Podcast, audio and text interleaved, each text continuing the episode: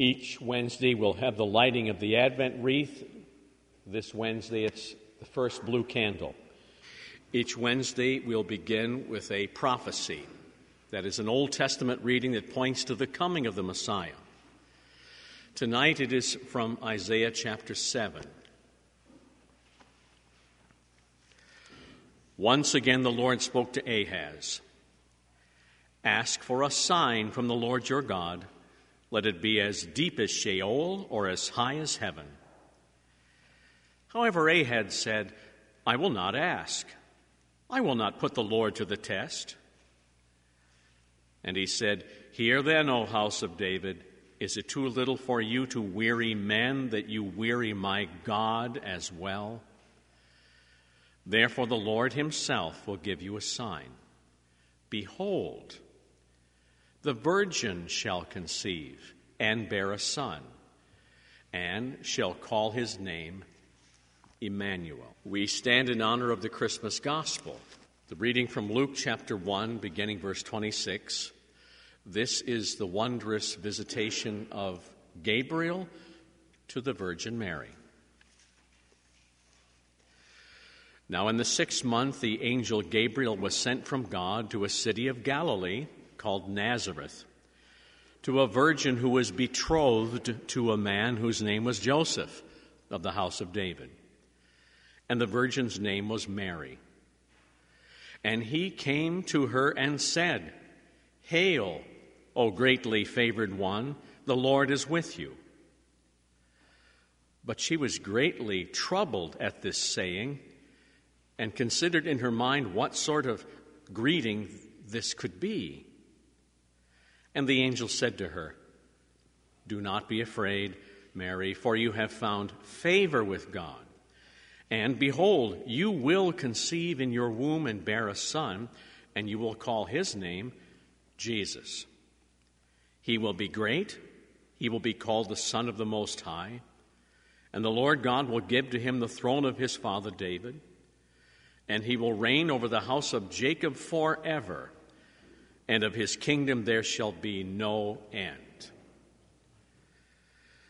But Mary said to the angel, How can this be, since I have not known a husband? The angel said to her, The Holy Spirit will come upon you, and the power of the Most High will overshadow you. Therefore, the child to be born will be called Holy, the Son of God. And behold, your close kinswoman Elizabeth, in her old age, has also conceived a son, and this is the sixth month of her who is called barren. For with God nothing will be impossible. Then Mary said, Behold, I am the handmaiden of the Lord. Let it be to me according to your word. And the angel departed from her. Sanctify them by your truth, O Lord. Your word is truth. Amen. Our meditation is on the great annunciation of the Virgin Mary. Your saints of God in Christ Jesus. As the lights are going down, right? I think. Focus your attention on the Christmas tree. Now close your eyes. And now I ask you a simple question How many of you say that the tree is capped by an angel? Raise your hands. Your eyes are still closed. How many of you say that our tree is capped by a star? Raise your hand. Very good. A star is more appropriate than an angel because in the history of things, angels can mean real trouble. Angels can lead you astray. Adam and Eve in the garden were distracted by Lucifer, which means light bearer or carrier. According to Scripture, he was the most brilliant of all the created angels. He even appears in any form he wants. That angel spoke the first gospel, but it was a false one. The angel spoke a good news word which said, You will not die if you eat from that tree in the middle of the garden, but rather you will become like God, knowing both good and evil. Your eyes will be opened and you'll see wondrous things.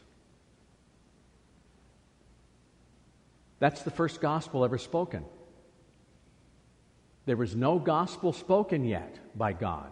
He didn't need to. Up to that point, they were perfect. There was no evil, no sin in the world. So when this angel, this glorious angel, offered them something even more wonderful than Eden and perfection, the first faith in all creation, and it was a faith based on a word, eagerly grabbed on to this false gospel. Martin Luther once said, Satan doesn't care how strongly you believe so long that you believe wrongly. And they believed very wrongly and were plunged into sin and God's condemnation because that's all they knew from God's word. In the day that you eat of it, you will most certainly die.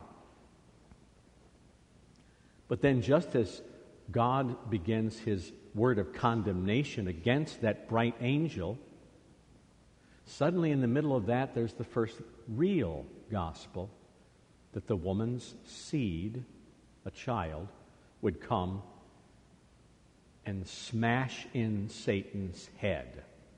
Although Satan, as a snake, would get his fangs into this child, and the child will die in the process. That's the first real, true gospel. But notice the false one came by an angel.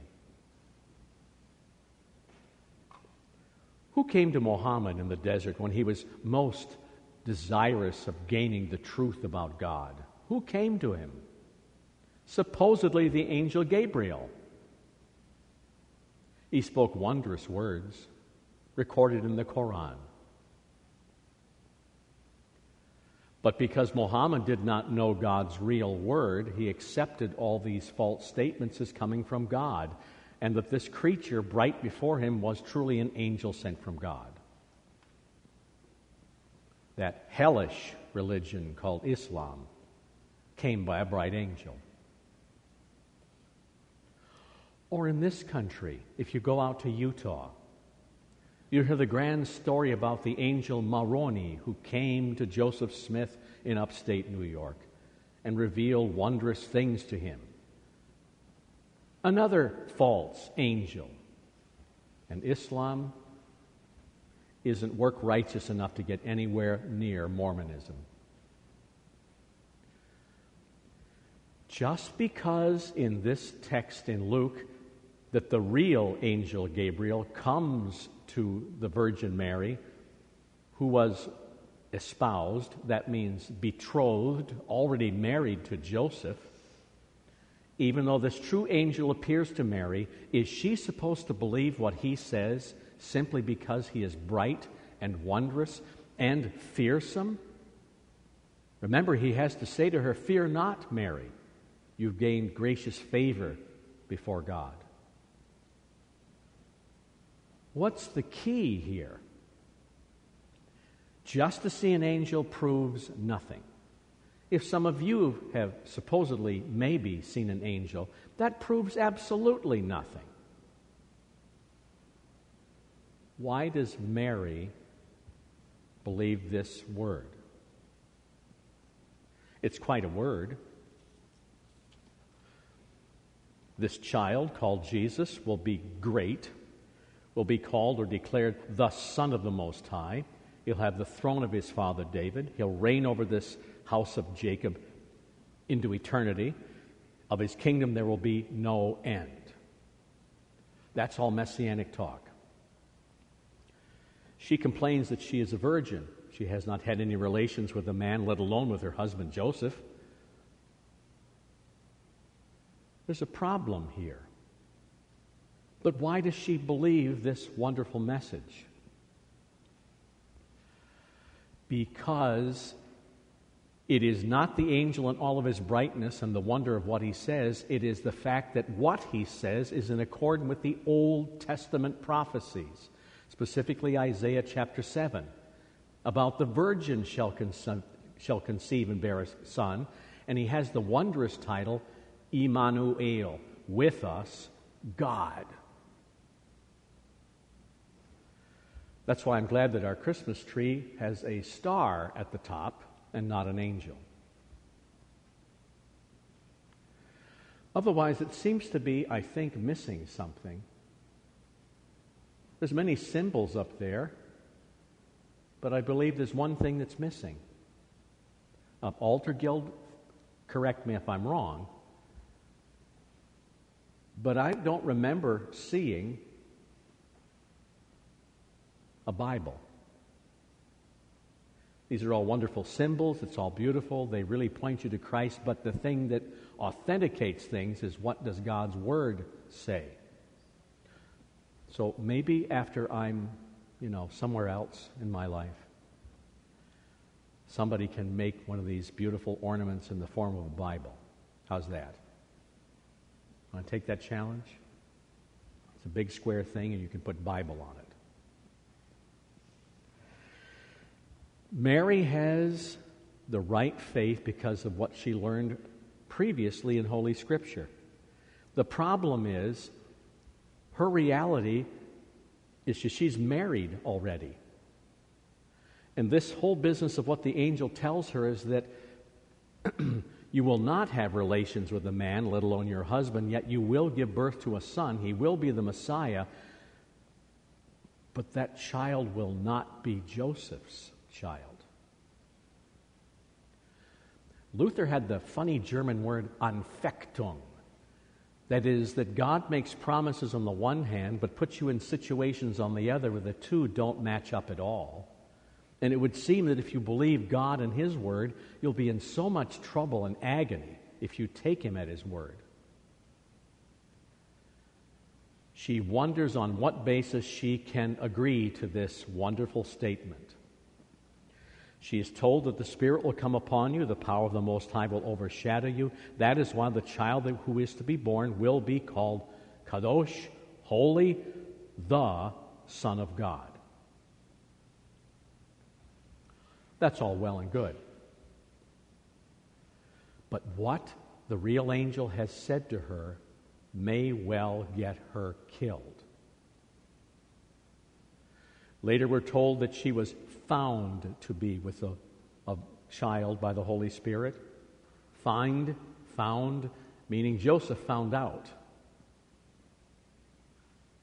What he finds out appears to be adultery. And he has to struggle with that too. How does he deal with it? He really doesn't want to hurt, let alone condemn her, and he's struggling with that. Mary struggles with it more. If she agrees to this word given by the true angel because it's in accord with God's own word of the Old Testament, she won't live very long. As soon as the baby would be born, she would be stoned to death. That's the amazing nature of what Mary will now believe. The capstone of this, just in case there's any doubt, is that she is to look at the example of Elizabeth who is far too old to have a child, but who is now in her sixth month. Right after this, we're told, and we'll look at more next week, this amazing visit that Mary makes to Elizabeth. But most of all, more than even Elizabeth, is that word that she believes in. And based on that alone, naked faith, Luther said. She then exclaims, I am the handmaiden or servant, slave girl of the Lord.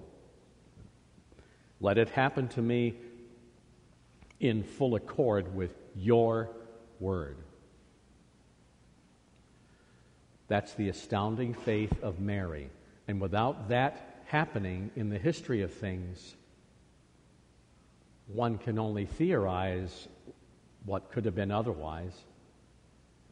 Mary is necessary in her astounding faith to begin this whole Christmas process. She will be with child. She does that by faith. And God will bring her through, although at this point, she has no way of knowing how. So, with our faith, take God at His word, know His word in depth, trust what He says for you in spite of what troubles or dangers might come of it. That's the real beauty of this Christmas faith. Not just Mary's, but intended to be ours as well. Amen. And the peace of God that passes understanding will keep our hearts and minds in Christ Jesus until life everlasting. Amen.